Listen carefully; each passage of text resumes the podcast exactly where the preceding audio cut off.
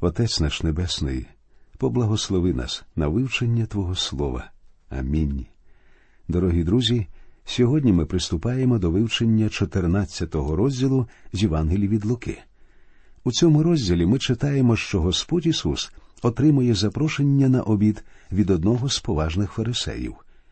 Усе, що описується в 14-му розділі, було вимовлено в будинку цього фарисея. Причому опис цієї події ми зустрічаємо тільки в Євангелії від Луки. Тут Господь вимовляє кілька притч, дві з яких зустрічаються тільки в цій Євангелії. Отже, ми знову є свідками того, що Ісус потрапляє в будинок начальника фарисеїв. Давайте прочитаємо перший та другий вірші.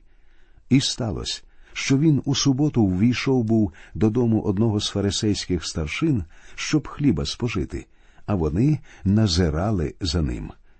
Я зізнаюся, друзі, що якби який-небудь фарисей запросив мене до свого дому, і якби я точно знав, що це робиться з недобрими намірами, я б, безперечно, відмовився.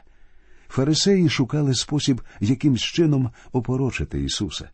Цей вірш допомагає нам краще відчути атмосферу, у якій відбулася ця зустріч. І ото перед ним був один чоловік, слабий на водянку. Як ми бачимо, це була тривіальна спроба підловити нашого Господа на чомусь і опорочити його. Я думаю, що цей нещасний хворий був навмисно запрошений туди, щоб змусити нашого Господа цим зціленням порушити закон суботи. Давайте тепер подивимося, що робить Господь. Читаємо третій вірш. Ісус же озвався і сказав до законників та фарисеїв чи вздоровляти в суботу годиться чи ні. Господь поставив присутнім конкретне питання, але вони боялися відповідати йому. І тоді Ісус робить це чудо. Читаємо четвертий та п'ятий вірші. Вони ж мовчали, а він, доторкнувшись, уздоровив його та й відпустив. І сказав він до них Коли осел або віл котрогось із вас упаде до криниці, то хіба він не витягне зараз його дня суботнього? Якби в суботу віл або осел, що належав комусь з цих фарисеїв, упав у яму, вони б обов'язково пішли визволяти бідну тварину. Давайте спробуємо знайти подібну ілюстрацію з нашого життя. Якби в суботу в машині кожного з цих фарисеїв спустило колесо, кожен з них обов'язково почав би робити якісь зусилля, щоб накачати його. І Господь чудово знав про це, тому він і говорить тим, що зібралися. Я допомагаю цьому нещасному зараз тільки тому, що він опинився в біді. Шостий вірш. І вони не могли відповісти на це. Ці люди не могли нічого заперечити Ісусові, і за столом настала напружена тиша. Але замість того, щоб розрядити обстановку, Господь вимовляє притчу, що стала докором для багатьох з них, що зібралися. Читаємо. А як він спостеріг, як вони собі перші місця вибирали, то сказав до запрошених притчу. Я думаю, що картина того, як ці фарисеї всідались за стіл, була досить мальовничою. У ті дні не було прийнято заздалегідь призначати своїм гостям місця за столом. Це в наші дні, коли вас запрошено на обід, десь на столі може бути картка з вашим ім'ям, що вказує вам на ваше місце. До речі, ці картки були, очевидно, винайдені якоюсь господаркою, якій стало шкода своїх меблів. Справа в тім, що без цих карток кожного разу за столом відбувалося звалище, коли гості починали боротьбу за кращі місця. У ті часи за столом було декілька найбільш почесних місць. Чим далі від хазяїна розташовувалося якесь місце, тим менш почесним воно було. І саме за ці почесні місця і починалася суперечка кожного разу, коли приходив час розсаджуватися. Зрозуміло, що саме відбувалося в той момент. Молодші гості, звичайно, мали більше спритності, ніж літні фарисеї, а тому, коли усі прямували до кращих місць, комусь неминуче діставалося менш почесне місце. Спробуйте уявити собі цю картину. Фарисеї біжать із усіх ніг, щоб захопити найбільш почесні місця за столом. Саме про це і говорить Господь у віршах 8 та 10. Коли хто покличе тебе на весілля, не сідай на першому місці, щоб не трапився хто поважніший за тебе з покликаних.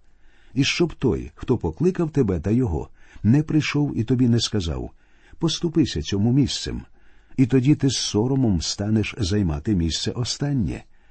Але як ти будеш запрошений, то приходь і сідай на останньому місці, щоб той, хто покликав тебе, підійшов і сказав тобі Приятелю, сідай вище. Тоді буде честь тобі перед покликаними з тобою. Господь Ісус говорить тут коли тебе запрошено на обід, і ти приходиш туди, не намагайся зайняти найпочесніше місце. Цілком можливо, що хазяїн вже приготував це місце іншому запрошеному.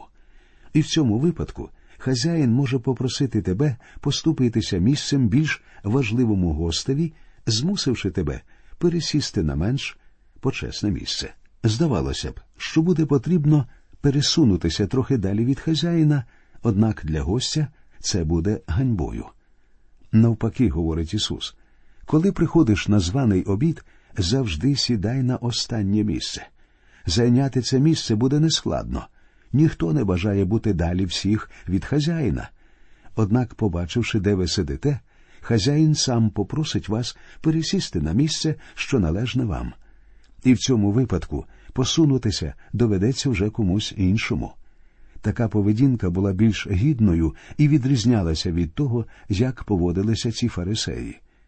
Із цієї простої життєвої ілюстрації, яка щойно була перед очима тих, що зібралися, Господь виводить один чудовий принцип читаємо хто бо підноситься, буде впокорений, а хто впокоряється, той піднесеться. Це досить важливий вірш для усіх нас, як для віруючих. Далі Господь дорікає самому хазяїнові. А тому, хто його був покликав, сказав він коли ти справляєш обід чи вечерю, не клич друзів своїх, ні братів своїх, ані своїх родичів, ні сусідів багатих, щоб так само й вони, коли не запросили тебе, і буде взаємна відплата тобі. Але як справляєш гостину, клич убогих, калік, кривих та сліпих, і будеш блаженний, бо не мають вони чим віддати тобі, віддасться ж тобі за Воскресіння праведних. Тут Господь формулює ще один чудовий принцип. Ми часто запрошуємо до себе в гості своїх добрих знайомих, сподіваючись, що і вони у відповідь запросять нас до себе. Але наші знайомі запрошують нас, керуючись такими ж розуміннями. І виходить, що ми просто регулярно обмінюємося люб'язностями. Однак Господь засуджує подібну практику. Зрозуміло, що немає нічого поганого в тому, щоб приймати у себе гостей і ходити в гості до своїх друзів. Однак вам ніколи не доводилося задумуватися про тих людей, у яких нічого немає. Такі люди не можуть нічим відплатити нам, вони не зможуть запросити нас до себе в гості в майбутньому. Тому Ісус і говорить, що ми повинні намагатися робити щось і в тих ситуаціях, коли нам не доводиться розраховувати отримати щонебудь взамін. Я думаю, що неважко уявити собі, наскільки ускладнилася ситуація за столом. Усе почалося з того, що Господь зцілив хвору людину, незважаючи на явне несхвалення тих, хто зібрався. Потім Ісус недвозначно засудив гостей за відсутність належних манер і такту, після чого дорікнув і самому хазяїнові. Запевняю вас, друзі, за столом панувала ніяковість, і всі люди, що зібралися, мовчали. Але ось хтось вирішується розрядити обстановку наступними словами. Як почув це один із тих, що сиділи з ним при столі, то до нього сказав Блаженний, хто хліб споживатиме в Божому царстві. Я не сумніваюся, що ці слова були звичайною святенницькою банальністю, приказкою, яку ця людина звикла вимовляти у будь-яких випадках. У той момент, коли настала гнітюча тиша, цей фарисей раптом вимовив Блаженний, хто хліб споживатиме в Божому царстві. Мені часом шкода, що я не був присутній у той момент за столом, тому що я б обов'язково запитав його, що саме він мав на увазі. Я не впевнений, що цей фарисей зумів би пояснити мені, що саме він хотів сказати. Принаймні у коментарях мені ще не доводилося зустрічати більш-менш виразного пояснення, що саме малося на увазі. Я думаю, що ця фраза являла собою не що інше, як звичайне релігійне кліше. Треба сказати, що і у наших християнських колах ми нерідко чуємо подібні банальності релігійного змісту. Одна з таких дуже розповсюджених фраз Слава Богові! Безперечно, можна і потрібно славити нашого Господа. Але часом людина повторює ці слова механічно. Для неї ця фраза втрачає всякий зміст і не має ніякого відношення до прославлення Спасителя. Тому давайте намагатися берегтися від подібного словоблудства. Але Господь не міг миритися з подібним святенництвом, тому Ісус вимовляє наступну притчу. Читаємо вірші 16 і 17. Він же промовив до нього. Один чоловік спорядив був велику вечерю і запросив багатьох. І послав він свого раба часу ввечері сказати запрошеним Ідіть, бо вже все наготовано. Звичайно, на подібні заходи запрошення розсилалися заздалегідь, але в призначений день хазяїн посилав до своїх друзів ще й рабів з особистими запрошеннями. Так само і Бог запрошує всіх людей до себе, і все визначається тим, як самі люди поставляться до Божого заклику. Господь запрошує всіх людей до спасіння. Сама людина не може купити або заробити своє спасіння. Єдиний спосіб, як людина може потрапити на це Боже свято, це по його благодаті. У посланні до Ефесян у другому розділі читаємо бо спасенні ви благодаттю через віру, а це не від вас, то дар Божий, не від діл, щоб ніхто не хвалився. Ви не зможете потрапити до Бога, не прийнявши Його дару. Єдине, як людина може позбавитися права вступити на небеса, це відкинувши Боже запрошення. Господь цією притчею наче говорить тим, що зібралися. Ви стверджуєте, що блаженний той, хто хліб споживатиме в Божому царстві, але це лише звичайне святенництво. Ось як відповідають люди на Боже запрошення. І далі він продовжує цю притчу. І зараз усі почали відмовлятися. Перший сказав йому Поле купив я, і маю потребу піти та оглянути його. Прошу тебе, вибач мені. Ця людина знайшла вагоме виправдання для своєї відсутності. Їй потрібно було піти оглянути куплену землю. Однак, друзі, це було не виправдання, а типова відмовка. Хтось сказав, що відмовки це неправда, прибрана у правдоподібну форму. Ніхто з запрошених не сказав прямо, що він не прийде на цю вечерю. Усі вони вигадували виправдання і пояснення для того, щоб прикрити факт свого небажання йти на це свято. Причому перший із запрошених був, мабуть, або брехуном, або нерозумним чоловіком. Дійсно, кому в здоровому розумі прийде на думку купити якесь майно, не оглянувши спочатку його. А другий сказав Я купив собі п'ять пар волів і йду спробувати їх. Прошу тебе, вибач мені. Перший із запрошених дозволив своєму добру стояти на своєму шляху. Другий запрошений не побажав з'явитися через свою зайнятість, але й другий запрошений, як видно, був обманщиком або нерозумним. Як людина може орати в темряві? У ті дні ще не було електрики, а висвітлювати собі шлях свічами ця людина навряд чи змогла б. Так що і вона лише шукала собі зручну відмовку. Дуже часто мені, як пастору, доводилося чути слова. Мені ніколи ходити в церкву, адже я повинен заробляти собі на життя. Люди нерідко занадто зайняті своїми невідкладними справами, щоб приділяти час Богові. Іноді вони думають, що без них усе в цьому світі зупиниться. Однак у той день, коли ми залишимо цей світ, раптом виявиться, що і без нас у ньому все буде йти так само, як і колись. Читаємо двадцятий вірш. І знов інший сказав Одружився ось я, і через те я не можу прибути. В Ізраїлі існував закон, що воїн, який щойно одружився, міг не йти на війну. Однак це виправдання було найбільш слабкою відмовкою в даному випадку. Дійсно, що заважало цій людині привести на свято свою молоду дружину. Земні прихильності цієї людини перешкодили їй прийти на званий обід. І мені в моїй практиці нерідко доводилося чути такі слова. Я не ходжу в неділю до церкви тому, що це єдиний день на тижні, коли я можу провести час зі своєю родиною. Три речі в цьому житті найчастіше втримують людей від Бога майно, світські справи і турботи, а також земні прихильності. Подумайте, скільки людей у наші дні не бажають прийти до Бога саме з цих причин. Однак пам'ятайте, друзі, що Бог дав запрошення нам усім. Це запрошення відбите в крові Ісуса Христа, і воно кличе нас усіх на свято Спасіння. Читаємо. І вернувся той раб, і панові своєму про все розповів. Розгнівався господар тоді та й сказав до свого раба Піди швидко на вулиці та на завулки міські, і приведи сюди вбогих, і калік, і сліпих, і кривих. І згодом раб повідомив Пане, сталося так, як звелів ти, та місця є ще.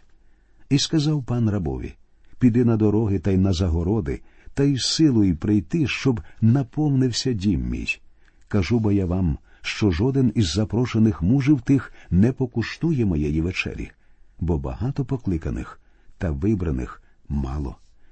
Ці суворі слова говорять, що якщо ми відкидаємо Божий заклик, Господь буде змушений теж відкинути нас. Поруч з ним немає місця тим, хто не бажає прийняти його запрошення. Читаємо далі. Ішло ж з ним багато людей, і, звернувшись, сказав він до них Коли хто приходить до мене і зненавидить свого батька та матері, і дружини з дітей, і братів і сестер, а до того й своєї душі, той не може бути учнем моїм. І хто свого Христа не несе і не йде вслід за мною, той не може бути учнем моїм. Ці вірші всього лише говорять, що ми повинні поставити Бога на перше місце в нашому житті. Вірність і посвячення справжнього віруючого Ісусу Христу повинні бути настільки сильними, що в порівнянні з цим усе в цьому світі меркне. Любов щирого учня Ісуса Христа до свого вчителя в стільки разів сильніша інших уз у цьому світі, у скільки разів щира любов відрізняється від ненависті. У порівнянні з вірністю християнина Ісусові, його вірність своїй родині може здатися зневагою і навіть ненавистю. Саме це порівняння і мається на увазі у даній притчі. Далі Господь розповідає притчу про будівельника башти. Хто бо з вас, коли башту поставити хоче, перше не сяде й видатків не вирахує, чи має потрібне на виконання, щоб коли покладе він основу, але докінчити не зможе. Усі, хто побачить, не стали б сміятися з нього. Говорячи, чоловік цей почав будувати, але докінчити не міг. Якщо людина приймає рішення слідувати за Христом, це рішення буде коштувати їй чогось у цьому житті. Дійсно, коли ви стаєте учнем Ісуса, це може дорого обійтися вам.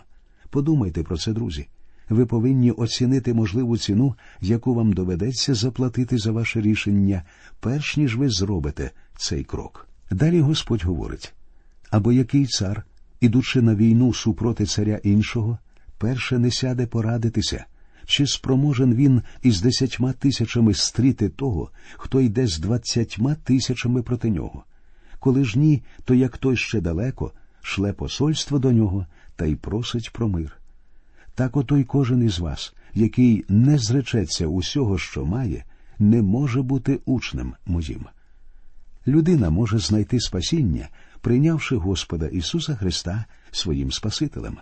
Однак людина ніколи не зуміє по-справжньому слідувати за Ісусом і служити йому, поки не буде готова пожертвувати чимось у своєму житті. Останні два вірші цього розділу розповідають нам притчу про прісну сіль. Сіль добра річ. Коли ж сіль не солоною стане, чим приправити її? ні на землю, ні на гній не потрібна вона, її геть викидають. Хто має вуха, щоб слухати, нехай слухає. Немає в цьому світі нічого більш непотрібного, ніж сіль, що втратила свою солоність. Друзі, нехай Бог допоможе нам не бути непотрібними християнами. На цій думці я би хотів завершити сьогоднішню бесіду. До нових зустрічей. Нехай Господь вас рясно благословить.